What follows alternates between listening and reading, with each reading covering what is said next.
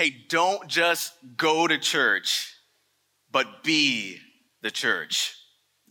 It was January 2000 when I realized that Jesus had been after my heart. He had been calling me into relationship with him. And it was that year that I trusted him as the Lord and leader of my life. Now, I, I, didn't know much in that moment, but I knew one thing was for sure. One thing I knew for sure is that I had to go to church. Now, one of the, the church I started going to was actually run by this old football coach turned pastor.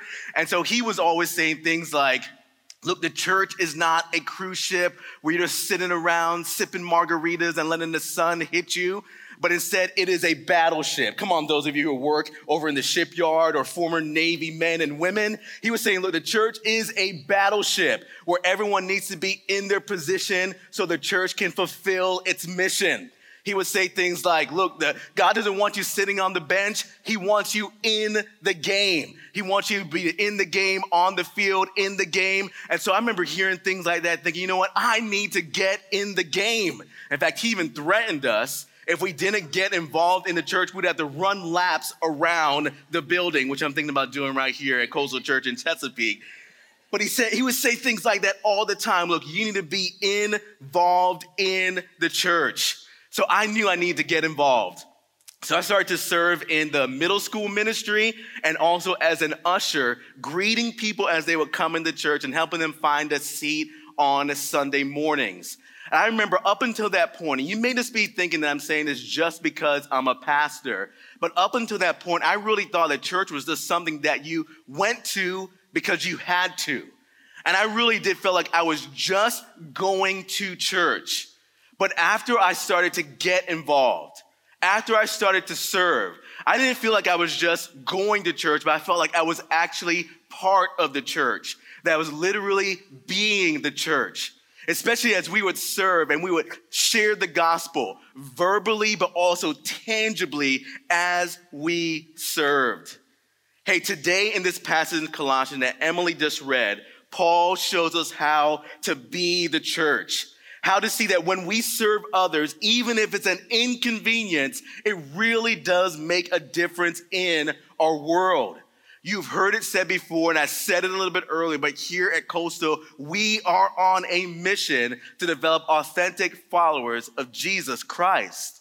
And one of the ways we do that is when we serve together in ministry and in mission.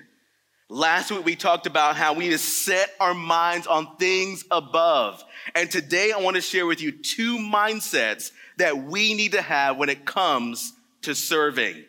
Listen to what the Apostle Paul says again, but this time, let's start in verse 22. He says, Bond servants, obey in everything those who are your earthly masters, not by way of eye service as people pleasers, but with sincerity of heart, fearing the Lord.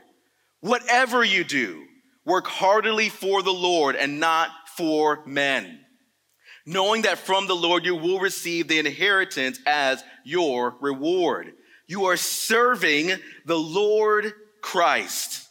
For the wrongdoer will be paid back for the wrong he has done. There is no partiality. First mindset we need to have when it comes to serving is to remember in whatever you do, whatever circumstance or situation you find yourself in, and whatever you do, serve. Couple quick thoughts about this first part of the passage. You know, Paul, if you read Colossians chapter 3, all throughout this passage, Paul is, is given instructions for the Colossian church on how to be the church inside the church, but also when they're in their homes. In fact, right before this, he's talking to the church. He's talking to moms and dads, children in the homes, how you respond to each other, how you be the church in the home when you're gathered together, but also when you're outside in the world. But right here, he starts specifically talking to a group of people called bond servants. Now, depending on what translation you're reading, that word may be translated bond servants, but it may also be translated with the word slave. In fact, in verse 22, in the original language, that word is the word slave there in the Bible. Now, a couple quick notes on that. First of all, the Bible never, ever, ever, in any shape or form, advocates slavery in any way. But here, Paul is recognizing that it was happening in the first century, even where the church in Colossae was located.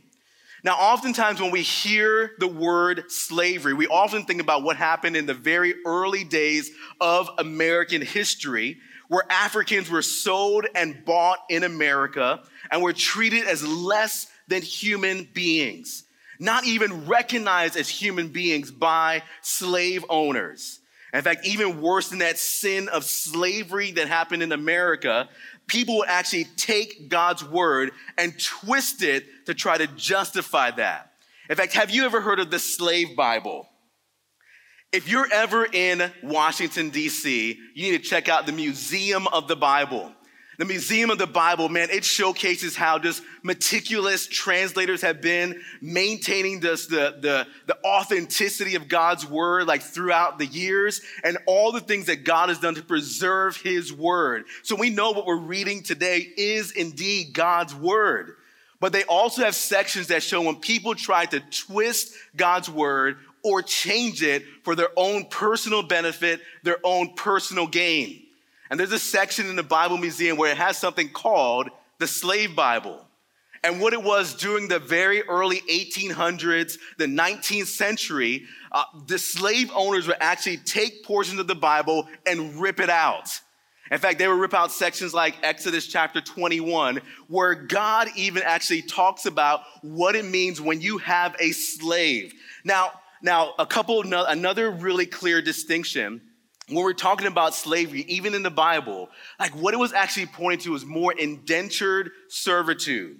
In fact, when that language was used, it was someone who oftentimes would either have a debt that they needed to pay off, or they were too poor to be able to take care of their family. So they would, in essence, go to someone who was wealthier, a landowner, a ruler, and say, you know, I'm going to work for you so that I can afford to pay for my family. They were a servant. But even in that case, God said, look, after seven years, six years this person will work for you. And then in the seventh year, they will be set free. So even in that, God wanted any servant that would work for somebody that at some point the contract would end, all the debts would be erased, and that person would be set free. It was never meant to be this abusive, sinful form of slavery where people be treated less than human, even killed simply because of who they were. And so they would rip out portions of the Bible, but only leave parts like what we just read, Colossians chapter 3, verse 22 in there, where it says, Look, slaves, obey your earthly masters in every way. They will leave those parts in to manipulate or even abuse people. And people have tried to use verses like this in the Bible to justify vile and wicked behavior. But never did God advocate slavery in his word. But in every case, the Bible actually tries to raise how people viewed people so they could see the way that God sees them as his image bearers, made by him and in need of the gospel.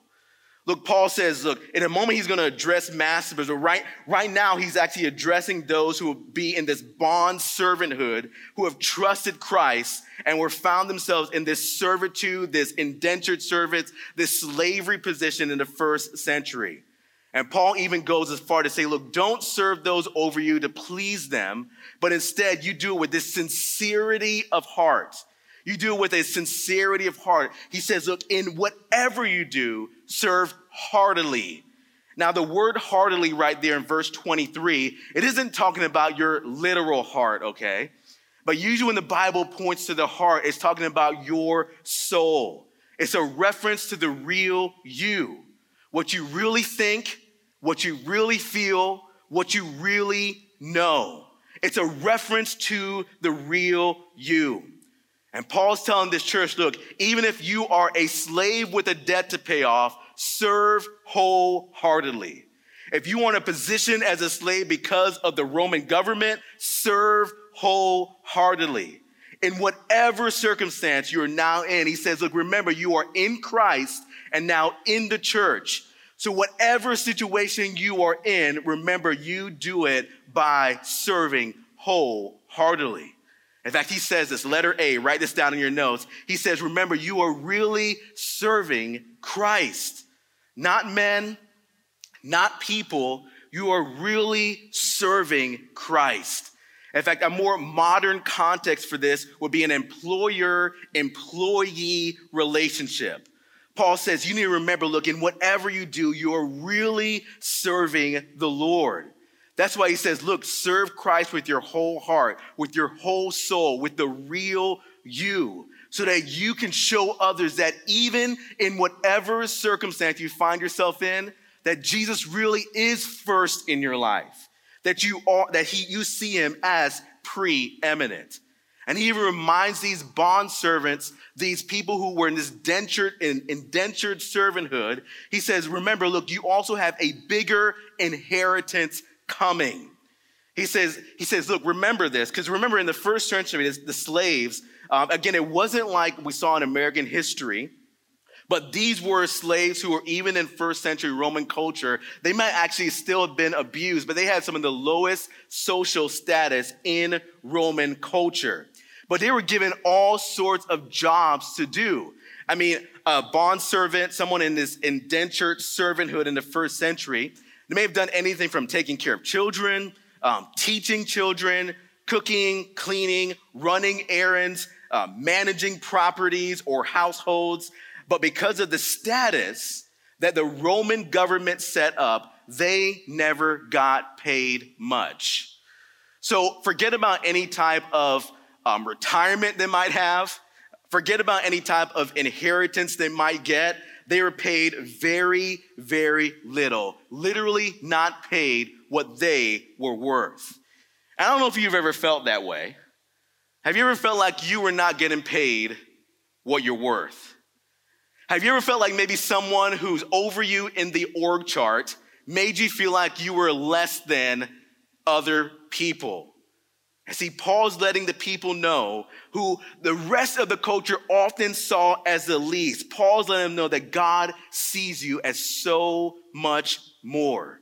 Look, he's saying, look, you will get an inheritance with Christ. You are a child of the king. You are a part of this kingdom that he's building. My God will supply all of your riches, all of your needs in accordance to his riches in Christ Jesus. You are a co heir with Christ. You are more than the status that the world has given you because Christ is in you. And then look again what he says in verse 25. He says, For the wrongdoer will be paid back for the wrong he has done. Again, with God, there is no partiality. And Paul is telling these bond servants, these people who have the, the low social status according to the Roman government, that in Christ and in the church, look, people will do them wrong. Look, there will be masters, bosses, leaders who treat them unfairly and also treat them unjustly. But again, that does not determine their worth because God will indeed take care of them and provide for them. But he's reminding him, look, you're going to have some situations that you're in when you are taken advantage of. Write this down, letter C, okay? Remember, when we're serving in whatever area, remember that you may get taken advantage of, but serve with care. Even if someone is trying to take advantage of you, we are still called to serve. Come on, healthcare worker in the room. You may be trying to serve people in the hospital at the doctor's office and they may yell at you and tell you how much stuff they've learned on Google, but you are still called to serve. First responders in the room. You may be trying to help people and serve them, but as they're spitting on you, trying to resist arrest from you, trying to deny help from you, it still is an opportunity to remember that God has called you to serve with your whole heart, to heartily serve others teachers in the room. I hate to break it to you, school is getting ready to start again. And for the past couple of years, it's probably been one of the most difficult seasons if you're a teacher or you're working in school from pushback from pandemics, pushback from government, pushback from parents. You may even want to quit right now because you feel like everyone is walking all over you. But even in that case, God has called you to serve. So serve with your whole heart, serve with care. In whatever you do, whatever situation or circumstance you find yourself in, you serve. So the first mindset we see here is look, in whatever we do, we need to serve. But the second mindset is in serving, we need to walk in wisdom. In serving, we need to walk in wisdom. This is what Paul says in chapter 4, verse 1. He says, Look, masters, treat your bondservants justly and fairly, knowing that you also have a master in heaven. You know, back in chapter 3, verse 25, Paul reminds the Colossian church look, God does not show partiality, which means whether you're rich or poor, whether you are a bondservant or a master in the church, whether you are a Jew or a Gentile, whatever your status is, grace raises it all. So now he addresses the masters, the bosses, saying, Look, the, the very same Jesus that the servants, the one who had that low social class in the church, in culture, the very same Jesus that they're serving is the very same Jesus that you're serving as well. They had the same Lord and the same privileges, same privileges that God gives to people who are in his kingdom, in his family. And Paul says, look, he wants to say something again for the people who are listening. He wants to remind them again that they have the same master. Write this down. I know I said it before, but I want to say it again. You are really serving Christ. Look, if you are a boss, a leader, however you find yourself, you are serving Christ.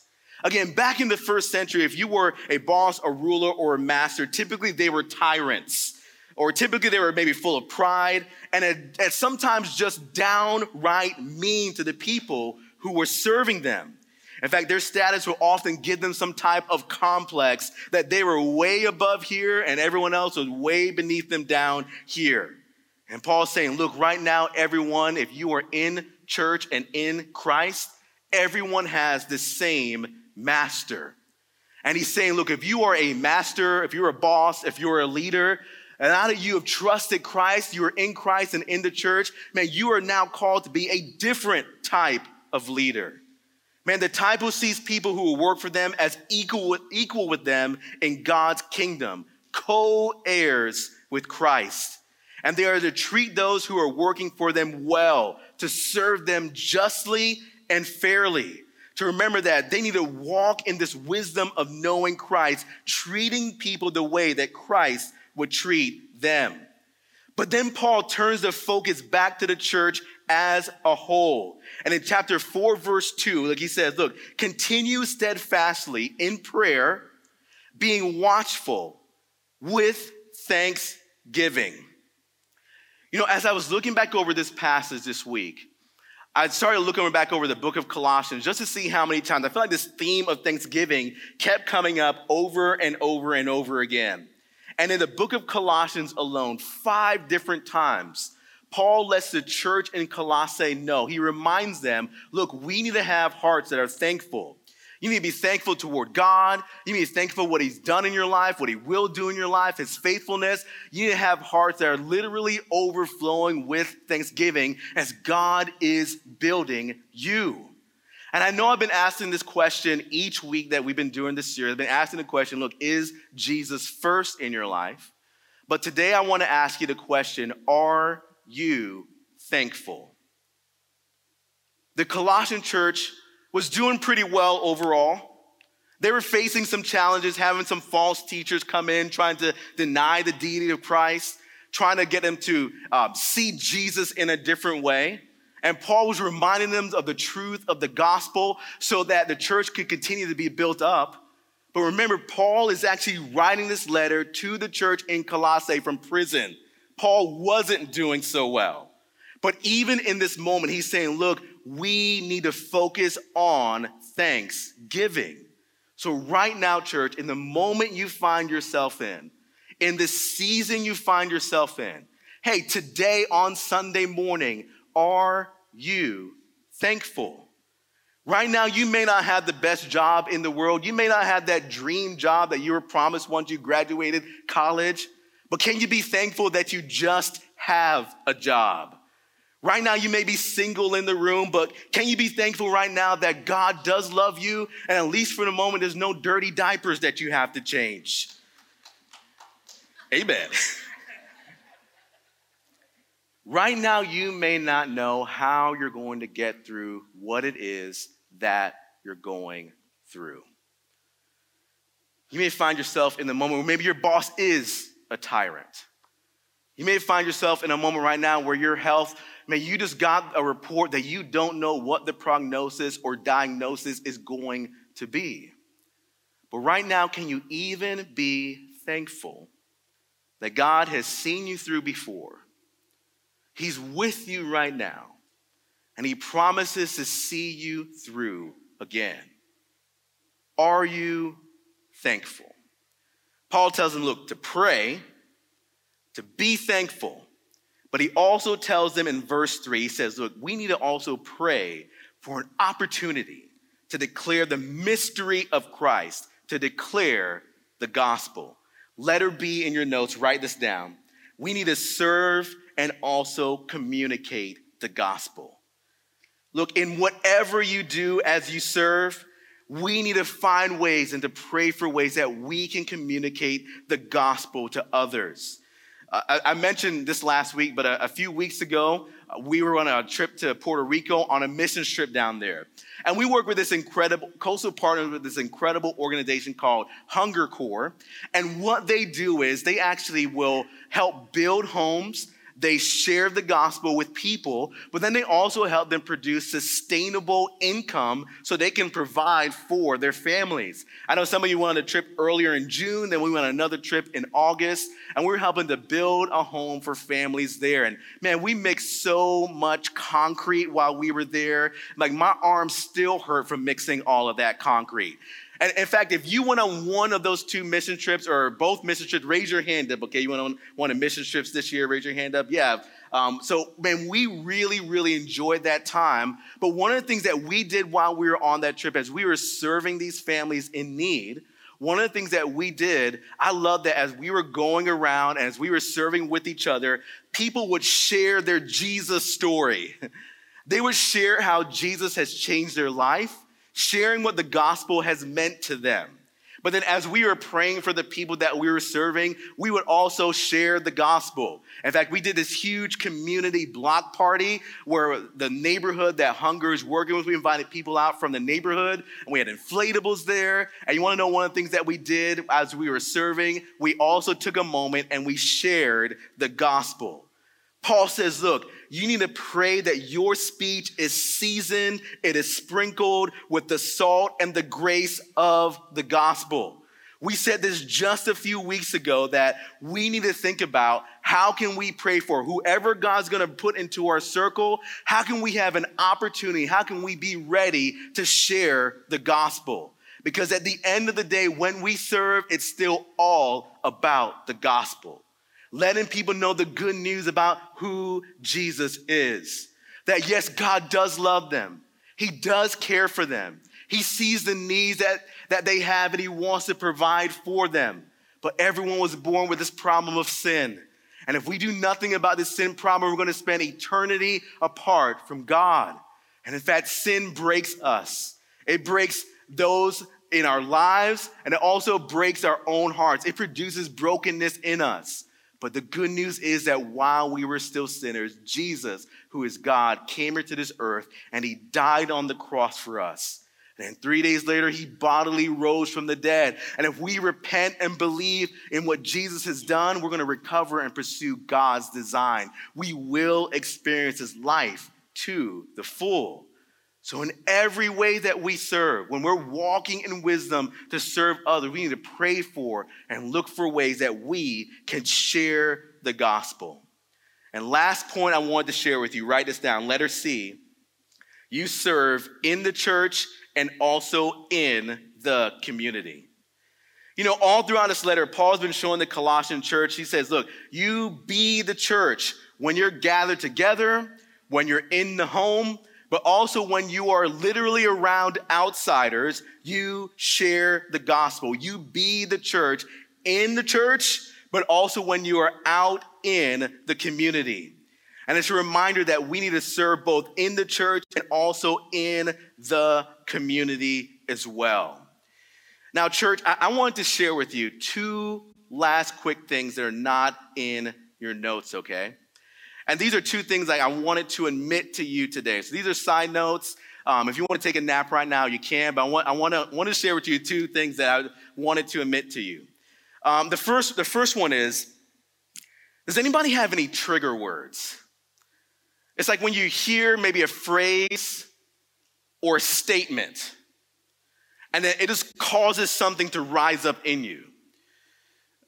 For you, it's, it's something political.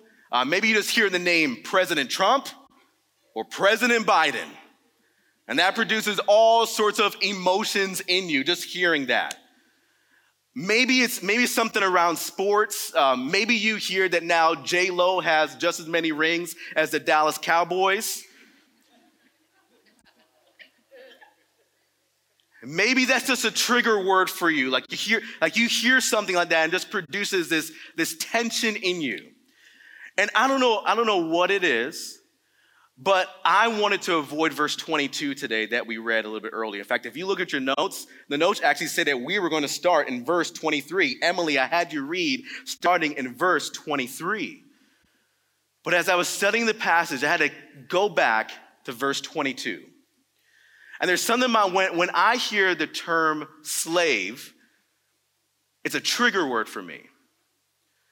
Now, now, some of it might just be because sometimes people will ask me and they say, man, if there was another like century or time you could have lived in, what century or time would you have loved to have lived in? Maybe pioneer days? And I said, no, this time is the best time.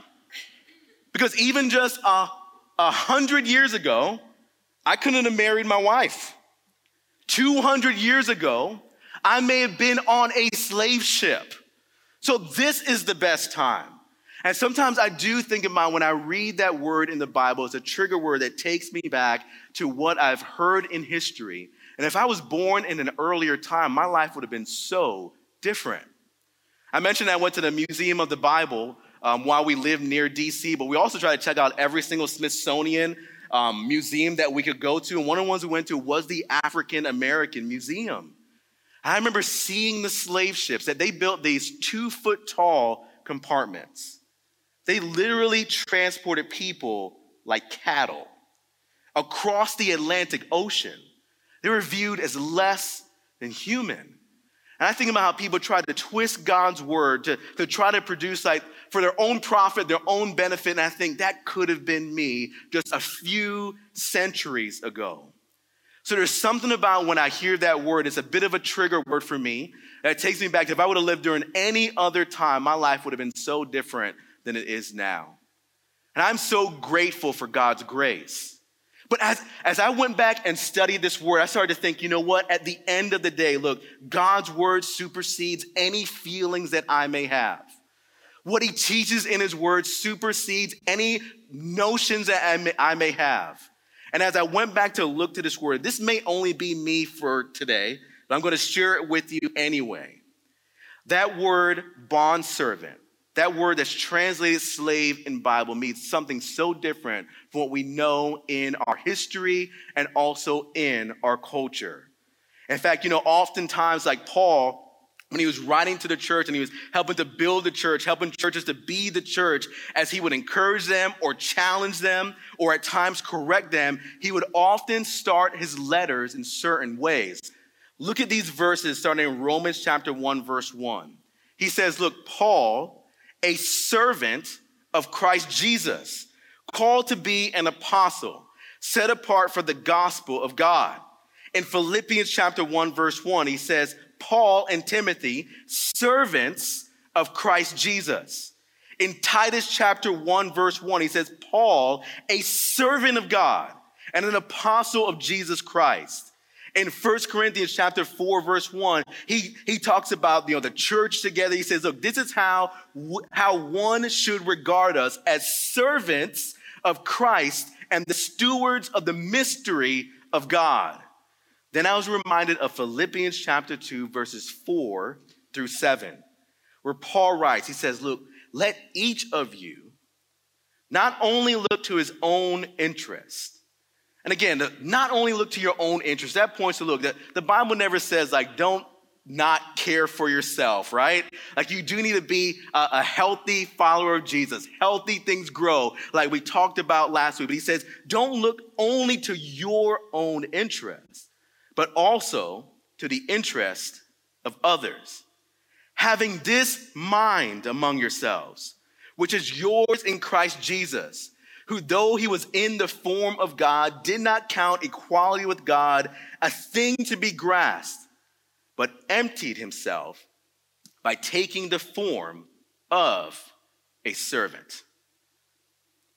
Every single time you see that word bond servant in Scripture, every single time you see the word servant in Scripture, in the original language, it's the word doulos, which means slave, but it means servant.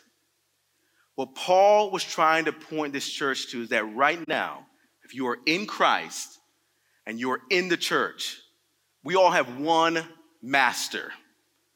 But that master is looking for more servants. Church, I want to challenge you that you will look to the master, but you would see yourself as a servant, one that serves the Lord in whatever situation you find yourself in, whether it is your job, whether it is here in the church, Man, whether you're serving your family as a mom, whatever situation you find yourself in, I would want to challenge you. You would see that you have one master, but you are called to be a servant of the Lord. And as our worship team goes ahead and make their way back up to the stage, I also want to challenge you that you would serve in the church and also in the community. Look, we have been called to serve. And I really want to challenge you that this would be the season and you would find yourself serving in this local church. Look, we really are on a mission. We want to develop authentic followers of Jesus. And as we continue to grow, we need more people to say, you know what, I'm going to be willing to not only look to my own interests, but to look to the interest of others. I would challenge you, just like my former pastor way back in the day did, pastor, from football coach to pastor, that you wouldn't just sit on the bench, but you will get in the game. That you will be a part of what God wants to do in you and through you. And this could be the season that when you decide to serve, when you humble yourself and serve, that you see that your master in heaven really does have an incredible inheritance for you. That your master in heaven will give you every single thing that you need that you will help build his kingdom and bring renewal to so many people around you. Let's pray. Father God, I want to thank you, Lord, again for your word. And I want to thank you, Lord, that you've called us to serve. And Lord, we really do look to you. You are our master. And I know, Lord, that language is not politically correct language, but you are our Lord. God, we want to follow you. We want to serve you. And Lord, I pray for the people sitting in this room that in whatever they find themselves doing, in whatever the situation, that they would serve. They would serve heartily, God, with their whole hearts, remembering that we are really serving Christ. So, yes, Lord, that is in the home, as moms serve kids, as dads serve kids. If that is in our jobs, God, no matter what our bosses are doing, I pray that we remember that we have a heavenly boss, a heavenly master, and that we would serve. God, in whatever situation, in the church, out in the community, that we would serve you with our whole hearts. And I pray, God, that as a result of us humbling ourselves, that the church will grow you will get all the glory for it. In Jesus' name, amen. Come on, church, let's stand and sing one more song.